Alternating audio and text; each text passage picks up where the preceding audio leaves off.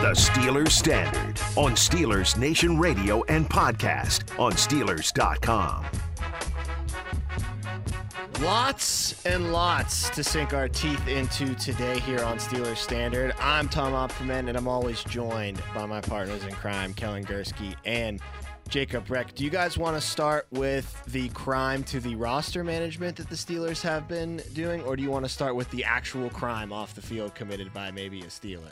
A lot of criminal so activity. Choose your own going on. adventure story today. What did you say? Said a lot of criminal activity going on. A lot of criminal activity to different extents, but yes. Do anybody want to choose that adventure? I mean, I think the more pressing one has to be the on the field. on the field. yeah. Let's start with Steven Nelson then, Jacob. because it, it affects us. It hurts more. it hurts see. more. It hurts more. You can definitely, you know, there's a more tangible thing that you can address here because there's more things you can predict off of that. The other situation with Chase Claypool, there's a lot of moving parts and a lot of unknowns still. But Steve Nelson was approached by the Steelers and said, "Hey, it might be in your best interest and our best interest for you to go out and explore a trade."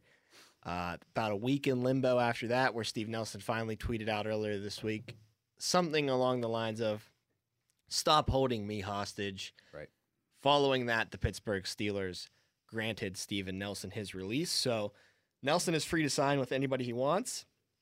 The Steelers save cap space. That's the only thing they get back in this deal. They aren't able to trade him and get some actual pieces or assets back in return. So Nelson walks. He's a free agent. He can sign anywhere you want.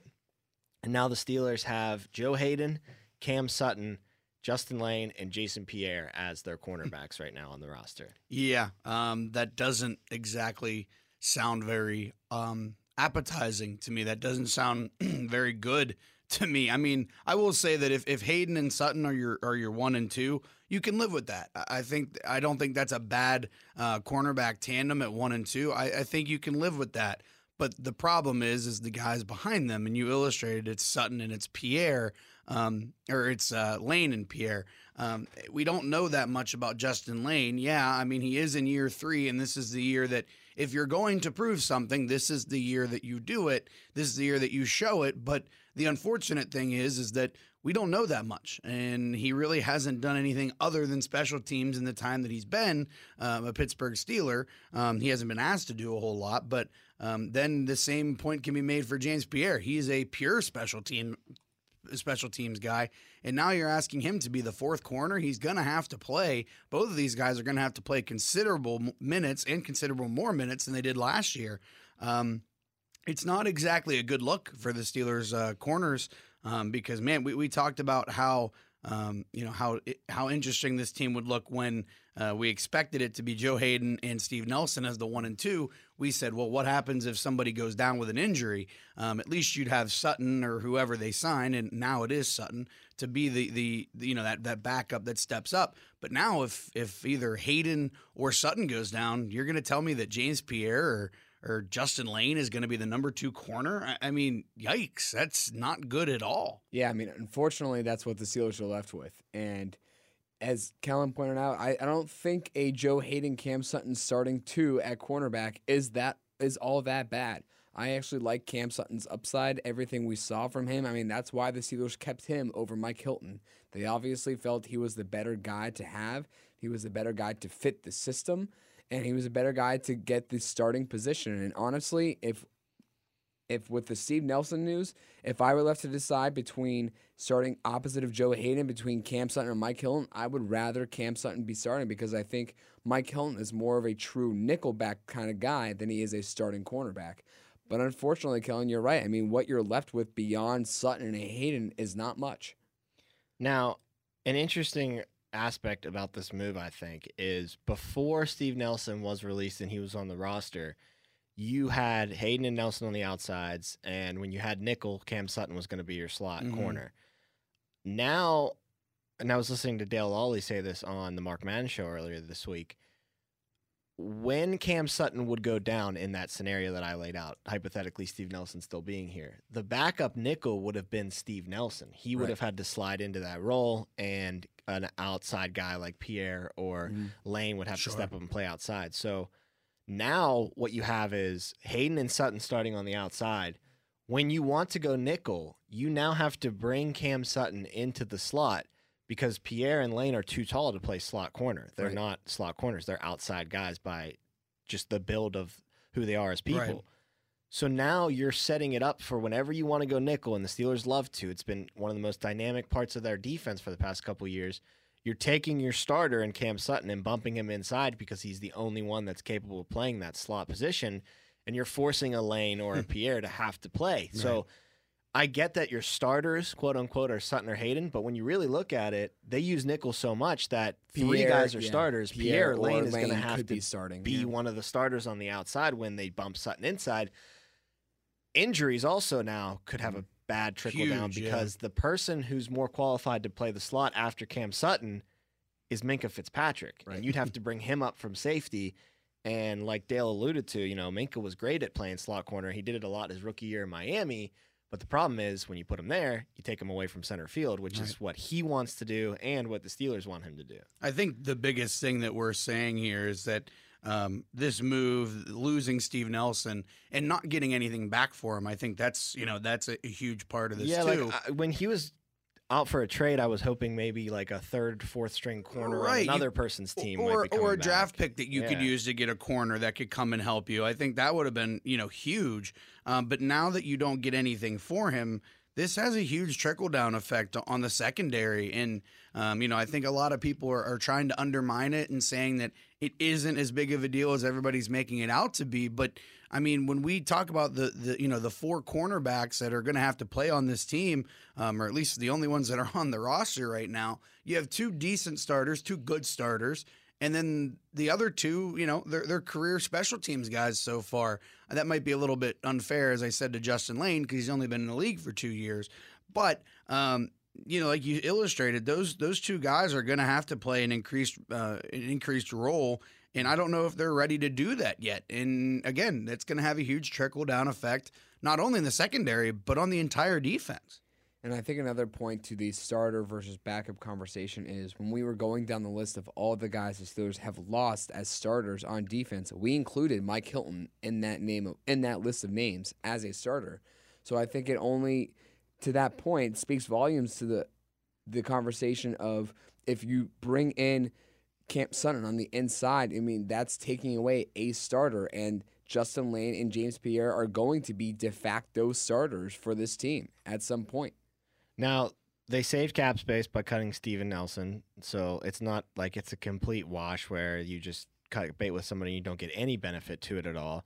They also restructured Eric Ebron's contract uh, earlier uh, this week, which made him give them about $14 million in total cap space to work with now. Uh, the Nelson cut and Ebron's restructuring got them there. So they have some money to play with. They obviously are going to need to sign their draft picks. So, you know, four million, five million dollars of that fourteen million roughly that they have available is going to have to go to that. But they can make some signings in free agency. There's still some interesting cornerbacks out there right now. Uh, you got AJ Bouye, who played for the Broncos Yeah. last year. He's still on the market. Uh, Malcolm Butler, one of the most famous plays in the Super Bowl. He's still out there. He played for the Titans for the past couple years. Uh, guy we talked about on a previous episode of Steelers Standard, Richard Sherman. He's out there still. He's around 9.9 million though per year. I don't know if you want to pay that much for a 33 year old.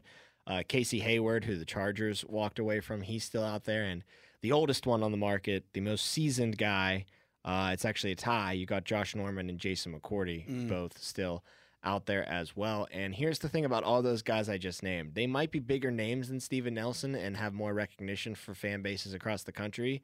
But as it stands right now, I think Steve Nelson was probably better than all of them. And he's also, at the very least, two years younger than the next closest mm. guy in AJ Bouye. Everybody else I just mentioned is in their 30s. Nelson's 28. So if the Steelers were to go out and spend some of this cap space on a Bouye, on a Casey Hayward, I would still be pretty upset with the way that the roster has been managed, especially in that cornerback position. Because yeah, you go out and you get a new position of need, and you know you're not having Justin Layne have to step up and be that outside Mhm. corner when you want to go nickel. Now you can slide in a Bouye or Hayward. But I would just sit there and say, why didn't they just keep Nelson then? If this was what they did all along, why did they cut Nelson and go out and get a mildly cheaper, much older option to play corner? It just doesn't make sense. And I think part of that too. So I don't know if they're going to do that. to No, I. I don't. I don't expect the Steelers to go out and sign one of those guys. I mean, if they do it, that I mean that is a good sign. I mean, um, I think they do need cornerback help, so it would be addressing a need. There's no question about that. But I think the the bigger thing about it, and to your point of why didn't you just keep Nelson, is at some point you're going to lose Joe Haden. It might be next year.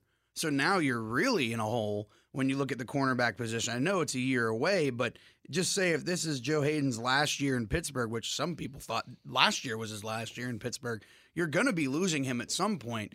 Then man, you you look at that cornerback position and it's Justin Layne and Cam Sutton and James Pierre and that's all you have? Oh, boy. That's even worse than the position you're in right now. Right, and no matter if the Steelers bring in any of those guys that Tom just listed, It's probably a one year rental. along exactly, and along with those guys, it's no, it's nowhere near the level of cornerback play that we saw the last two years or two years, I believe, is all Steve Nelson was in Pittsburgh for. But yeah, losing Steve Nelson is just it feels like the biggest blow because uh, losing Bud Dupree was inevitable, and we knew there was no chance, basically no chance of him coming back.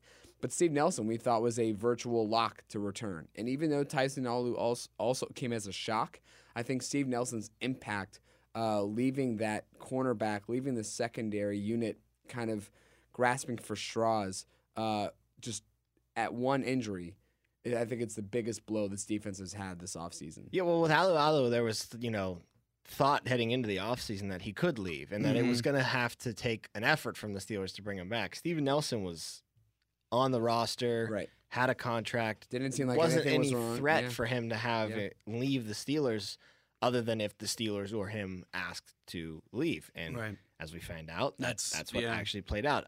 Would the tune be a little different though? If this was say Joe Haden that they decided to cut, or if it was Joe Haden that they approached and said, "Hey, try to explore a trade," and then when that doesn't work out, they end up cutting him because we talked about cutting Joe Haden to save cap space in a previous episode that we did, and you can listen to all our episodes at Steelers.com. But Joe Haden's getting older. He's 33 years old. Kellen, like you said, he might not even be here after this year because his contract's going to be up, or he might just retire because he's getting to Right. that point in his career and his play is kind of starting to drop off. So you look at Joe Haden, he's kind of on the dissension of his career. And not to say Steve Nelson is ascending, but at least Steve Nelson is probably playing within his prime right now. Oh, and by the way, Steve Nelson was a little bit cheaper than Joe Haden. I think the tune would be a lot different if, say, this was a Joe Haden cut.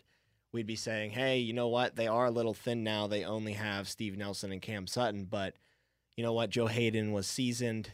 Go into the draft and get a cornerback and have Nelson and Sutton be your one and two next year. But instead, with Nelson being the one that they chose to leave, I, I think it just completely shatters this defensive backfield. And there is no real, you know, glass half full way of looking at it. right? No, I mean, like with Haden, there was at least the glass half full of okay, he's older.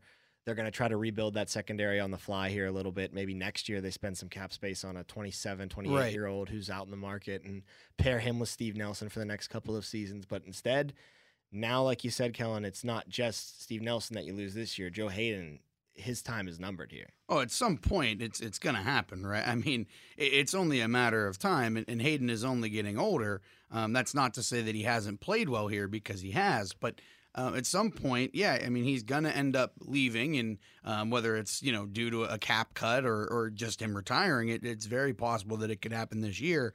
Um, but I do think the tune would be different if the Steelers cut um, Haden rather than uh, rather than Nelson. I do think that it would have a, a, a huge, a hugely different impact on this team because yes, you would still be losing a starter, and the cornerback position would still be ultra thin. But at the same time, you could see that the Steelers, you know, were trying to get younger if, if that move were to be made. You could see that, okay, yeah, this year might be a little rough in the cornerback room, um, you know, but you could still sign a guy next year, which, I mean, all, truth be told, they could still do that next year anyways. Um, they have enough cap space and the cap is going to boom next year. So the hope is obviously that, yes, you, you, you know, you go through the growing pains this year. Um, and then next year you can get you can bring another guy in you could sign somebody else. That is the hope. But um, you know this year I, I would feel more confident in having nelson and sutton than than haden and sutton. And that's not a slight on joe haden because he's been great here in pittsburgh. It's just that at some point in time his play is going to take a step back. And i think it did take a step back last year not in a huge way not in a super impactful way but at some point that is going to happen. And i don't think uh, when you look at Nelson, I don't think his play was taking steps back. I, I, think you know teams didn't really throw to him a lot, and that kind of gives you an indication that he's doing a good enough job. And I know he wasn't as good as he was in 2019 last year, but I don't view I don't view his performance last year as making him a descending player. Right. I, I think that seems to be the theme um, from a lot of people in Pittsburgh is, is that, that the Steelers saw um, Nelson as a descending player, and I don't see that. He's only what did you say he is like 26, 28 years old. 28. So He's in his um, prime, I'd say. right. I mean, he- I don't think he's going to take a, a, a huge step back in just one year. I think May- last maybe year on on another team, Yeah, used differently. Sure, but I just think his I don't think his play proved to me that he's a descending player. Um, and again, I just think the Steelers kind of made the wrong call here. Um, but granted, I mean, to play devil's advocate here, I mean, if you look at the Steelers and if, if Layne is, is is as good as they think that he's going to be, um, and, and Sutton is as good as they think he's going to be, maybe we're, we're you know we're laughing at ourselves for having this conversation a few months down the road. But at the same time, this conversation needs to be had right now. Well, don't forget they were high on James Pierre at the end of last year too. Right, I mean, he did play a little He was getting more run at that corner position Yeah. in Haden's absence than uh, Justin Layne was. So there you go. I mean, maybe he steps up. I mean, that that's a very that's but a very real again, possibility. last too. year when Haden went down, it was Nelson, Sutton, Hilton before you even got to a Layne or a Mm-hmm. right. Pierre. if That's you even the case did. I mean, yeah. you, you rarely saw that. But I think it's interesting too to point out that Joe in Joe Haden's four years in Pittsburgh, the first two were, were significantly worse. You want to talk about ascending, descending types of play. Joe Haden, I think, fed off of Steve Nelson. I think once Steve Nelson arrived in Pittsburgh, Joe Haden kind of elevated his play to another level. And I remember thinking in those first two years before Nelson got here that yes, it was a good signing. It was a good guy to bring in. I'm talking about Joe Haden, but he wasn't really making a difference. He wasn't be, he wasn't the Joe Haden that you had seen early in his Cleveland career, and you thought to yourself, okay, maybe Cleveland was onto something by letting this guy go. Maybe he's not that great anymore. But once Steve Nelson came in, I think it was something of a security blanket for Joe Haden, and he was able to kind of focus purely on himself rather than the whole field or the whole cornerback position because he knew he had a guy in waiting opposite of him. And I think w- when you take away Steve Nelson, it could take away some of the level of talent that you saw out of Joe Haden these past two years with Nelson on the field with him. Well, one thing we have to address before we wrap up this episode of Steelers Standard, and we're only going to take a couple minutes to talk about it, but the off the field stuff is still prevalent with the Pittsburgh Steelers. TMZ released a video of Steelers wide receiver Chase Claypool appearing to kick someone in the head outside of a bar fight. Uh, I believe it was actually earlier this month that that video. yeah, it was like two, Vizio a was week and a half ago. ago, Yeah. yeah. Was when that video was taken and it just recently surfaced. Uh, look, I mean, you can't kick a person in the head. I mean, I understand that there was probably circumstances surrounding that. Maybe that person on the ground said something to Claypool that no one should ever say to anybody. Maybe that he did something to Claypool's friends, family. You don't know what the circumstances are surrounding the fight. When you're Chase Claypool, though, and you're an NFL wide receiver, Can't do it. kid, you gotta stop, take a quick second to just look at what's happening in front of you, take a deep breath, and walk away. Because you have so much more to lose than anybody else that's in that fight right now. Right. Uh, and then the going up at the very end and, and kicking the guy on the ground in the head, that's something that the NFL is going to look at. And the Steelers might not suspend you, Chase, but the NFL might give you a couple games here because that's just conduct detrimental to the league and you're on film doing it. Look, if you're on film just around the fight and, you know, you get in there and kind of try to break it up, but That's mainly you walk thing, away, you're right, not going to sure. get suspended. In fact, people are probably going to commend you for trying to break up the fight. Of course, I would still be sitting here saying, "Hey, good on you for trying to break up the fight, but next time just turn and walk away and get out of there, man. You Don't you, be the story. you don't need to do this. You, you have way too much to lose, like I said, but him coming back, throwing that kick into that guy's head, that's something the league offices are going to look at. And, now your off the field stuff has hurt this team because they might be starting week one or week two without your services. So hey, thank God Juju's back because Yeah. they could have been really hurting for the first Right. couple of weeks at the wide receiver position if we expect the punishment from the league to be what the league actually hands out. Yeah, I mean, I don't know if he will get suspended for it. Who knows? Fine is at least coming. I think. Yeah, I Yeah. think There's- so. the league is gonna. I again, I don't know if the Steelers do anything beyond having a stern talking to, No.